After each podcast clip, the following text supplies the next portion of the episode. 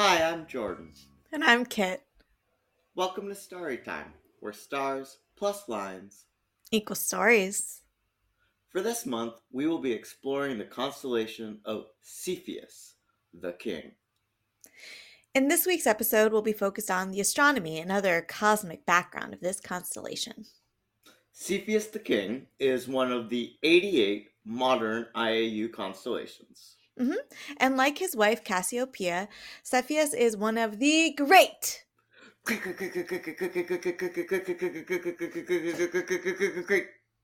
48 constellations identified by Ptolemy.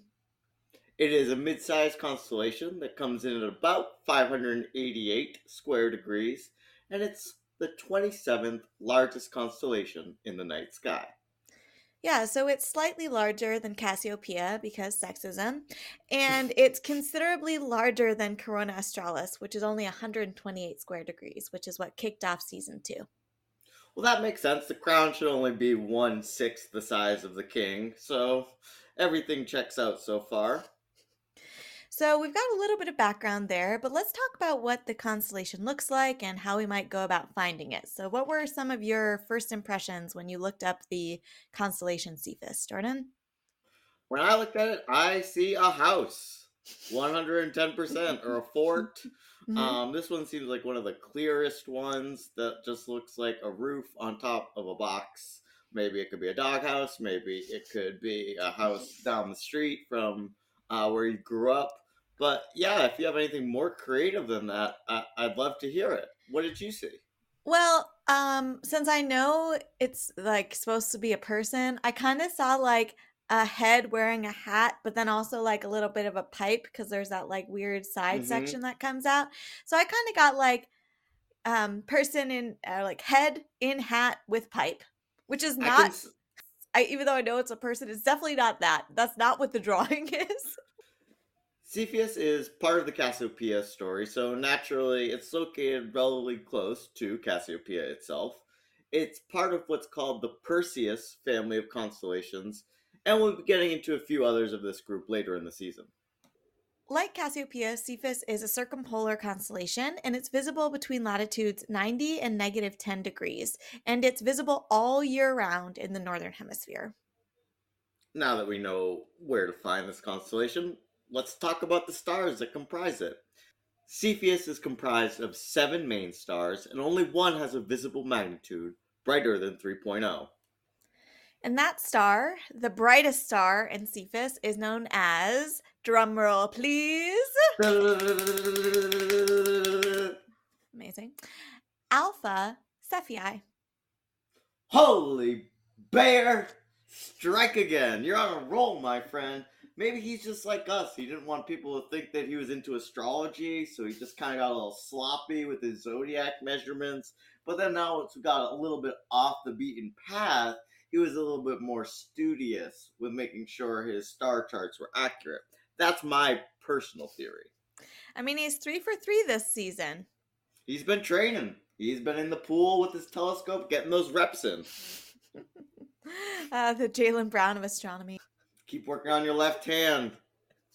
Alpha Cephei has an apparent magnitude of 2.51 and has the official name of Alder Amin, coming from an Arabic phrase meaning the right arm, so not the left arm.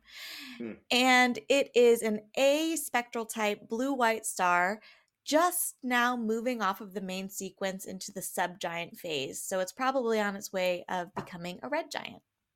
Well, once you're becoming a subgiant, you might as well go all the way. Just go straight to red giant. Why, you know, why go halfway? Just keep going. Um, and Alpha Cephei is only 49 light years from Earth, and it's actually moving closer to us. Um, excuse me, it's coming closer?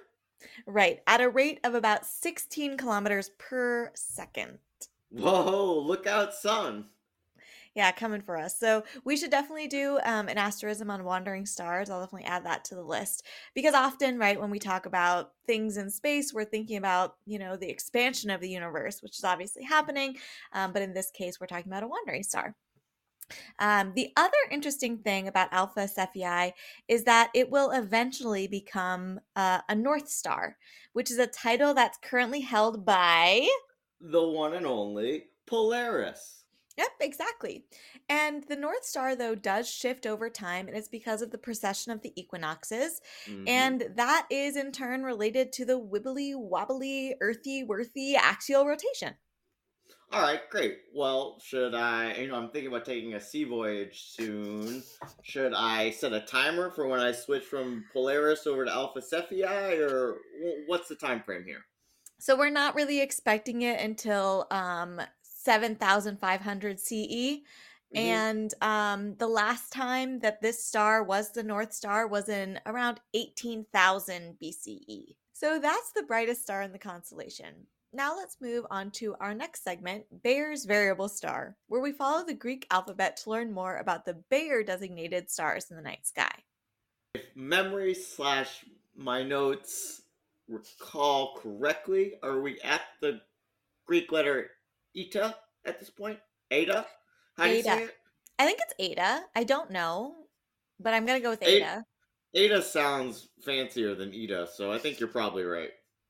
It would be bad if uh, your notes were wrong and then you were uh, we were actually on theta. Can you even imagine what would happen if we skipped a letter? All I can think of is the shame I would feel, the isolation I would need to undertake, the Mhm. reclusion Right. that I would need to endure in order to have penance for this, you know, mistake. Besides that, I don't want to consider the consequences at all. No, I shan't. Eta Cephei is located outside of the lines of the constellation. It is 46.5 light years from Earth and has a visible magnitude of 3.43. It's an orange hued subgiant star and evolving into a giant star. It's about 2.5 billion years old and has a radius that is four times that of our sun. yeah, so it's a bigger but younger star than our sun, which makes sense since more massive stars die sooner than smaller stars. Yeah, and honestly, not a ton more to say about Cephei. There's been some research into whether it has a Jovian like planet, you know, like Jupiter or Saturn, but we still haven't confirmed anything like that yet. Yeah, uh, there's yeah, there's not a ton to say about it, but I have got plenty to say for Gold Star. All right, great sell. We'll take a quick break and then we'll wrap up with our final segment today Gold Star.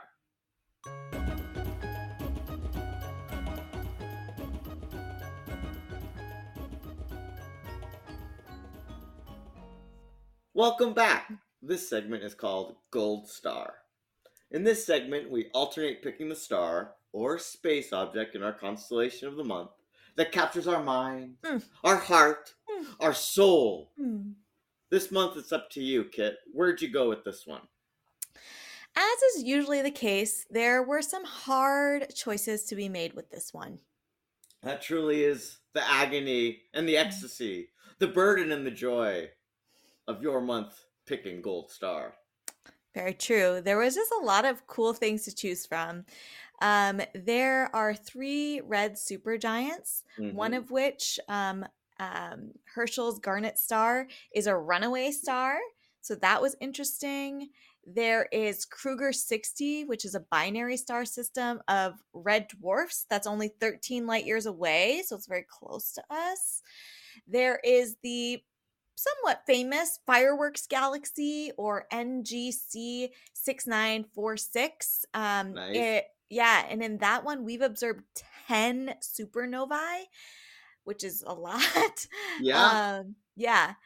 There's also a nebula with a large protostar, and probably the most interesting or the most attractive options that I saw um, was a very luminous quasar that's a blazar. Wow, you're right. There are a lot of good choices here. We got super giants, we got fireworks galaxies, we have super close red dwarf star binary systems.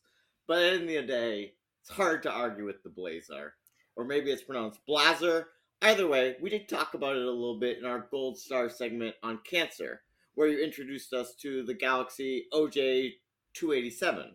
Yes. Um, yeah, I love those binary black holes. But I didn't even choose this. Um, but I'm just sort of like, you know, as usual, shoehorning extra things into Gold Star because Mm. they're so cool.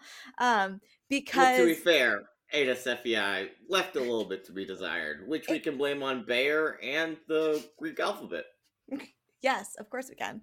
Um, but what is cool about this blazar is that the host galaxy has a supermassive black hole, which is 40 billion solar Whoa. masses, and it is 22 billion light years away. So that means that it formed relatively soon after the Big Bang. Primordial as it gets. Are you sure this isn't your gold star choice, Kit? I do love it, and I have dedicated considerable attention here. But we've talked about quasars and blazars before, and so in the end, I sort of reluctantly decided to give my gold star to another. Wow! Wow! Wow! Wow! Kit, sounds like you're you might be settling here. You're starting to starting to feel a little worn out on your quasars and blazars? I mean, black holes will always be my first love. Mhm. Um, but I wanted to give my gold star to Delta Cephei, which is a quadruple star system. Whoa, whoa, whoa, whoa! That's four woes for quadruple star system. Didn't even know that was possible. So yeah, tell me more. It's gotta be something special here about this star system if it's overtaking one of the very first black holes that ever existed. It is. Um, we've talked a little bit about this before, but in the Delta Cephei system, there's a Cepheid variable star. Mm. Now, as this name suggests, they're variable stars, which means they brighten and they dim. But unlike other types of variable stars, these ones brighten and dim in a regular interval, and there's a connection between their brightness and the period of dimming, which was an association discovered by Henrietta Swan Leavitt. Uh, what was discovered was that the longer the interval of the dimming, the brighter the Cepheid star. And we all remember Henrietta Swan Leavitt is an American astronomer, graduate of Radcliffe College and Harvard Observatory, who worked as a quote human computer around the Mhm. turn of the century. Love a good Henrietta Swan Leavitt shout out. And I Mhm. guess this is pretty cool, but what's so important about these types of variable stars that would make them win your gold star? Again, over your first love, black hole. So, after this association was discovered, Danish astronomer Ejnar Hertzsprung. Wait, wait, wait, wait. No way. Hertzsprung from my favorite and the name I always remember properly. The Hertzsprung Russell diagram guy? Yes, This same Hertzsprung. yes, this same Hertzsprung. Dang, all the big players are coming out for this quadruple system. Tell me more. So, Hertzsprung used this association to measure the distance to several Cepheid stars. And the basic idea here is that if we know how bright the star actually is based on this period luminosity relationship, we can compare its absolute brightness to what we see on Earth to determine the distance, since objects that appear dimmer to us are further away from us. And yeah, that's really important because that works basically as a measuring stick or a yardstick of sorts, where astronomers can use the physical properties of stars that they find in order to help figure out what their distance is. Exactly. So Delta Cephei was the second of these stars detected by astronomers in the 1700s. Wait, second. So why did it get this name then? I'm confused. So, right, why do we call them Cepheid variable stars? When the first one discovered was Eta Aquilae. Eta mm-hmm. Aquilae was discovered only a few months before Delta Cephei by Edward Pigott, and Edward was a distant cousin and friend of John Goodricke, who was the person who discovered the Delta Cephei star.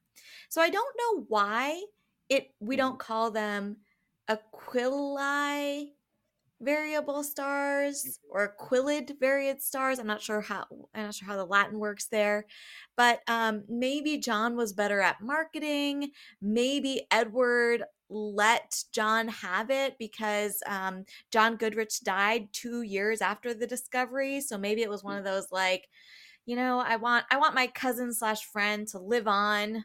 Um, I definitely 100% made that up. So that's you know.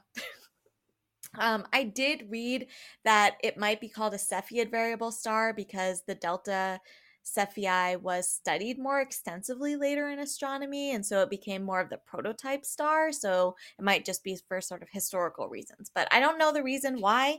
Um, but I thought it was a it was an interesting um, confluence confluence of events. Is that how you say that word? I think that's absolutely right. And I like your story of it being a dedicative or a dedication to a cousin and friend. That at least has some real emotional resonance to it. Whether or not it's made up completely, well, ain't everything when it comes to the stars. For sure. Um, if you're listening out there and you know why, uh, please feel free to let me know. I'd be I'm curious to find out, um, but I don't know, and I couldn't uh, find the answer. Um, but what I do know is that Cepheid variable stars come in a variety of classes and types, um, which I'm not going to detail here, but perhaps we'll talk about in the future. Welcome to the club, Delta Cephei. You might not be as flashy as a blazar, but we've covered those already. And we appreciate your simple and profound utility as a stellar measuring stick.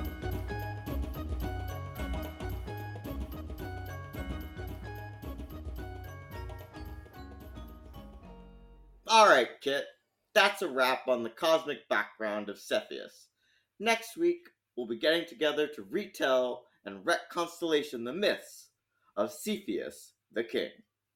This has been Kit. And Jordan. Sisters, lovers of stars and stories. And we'll see you next time. On Starry Time.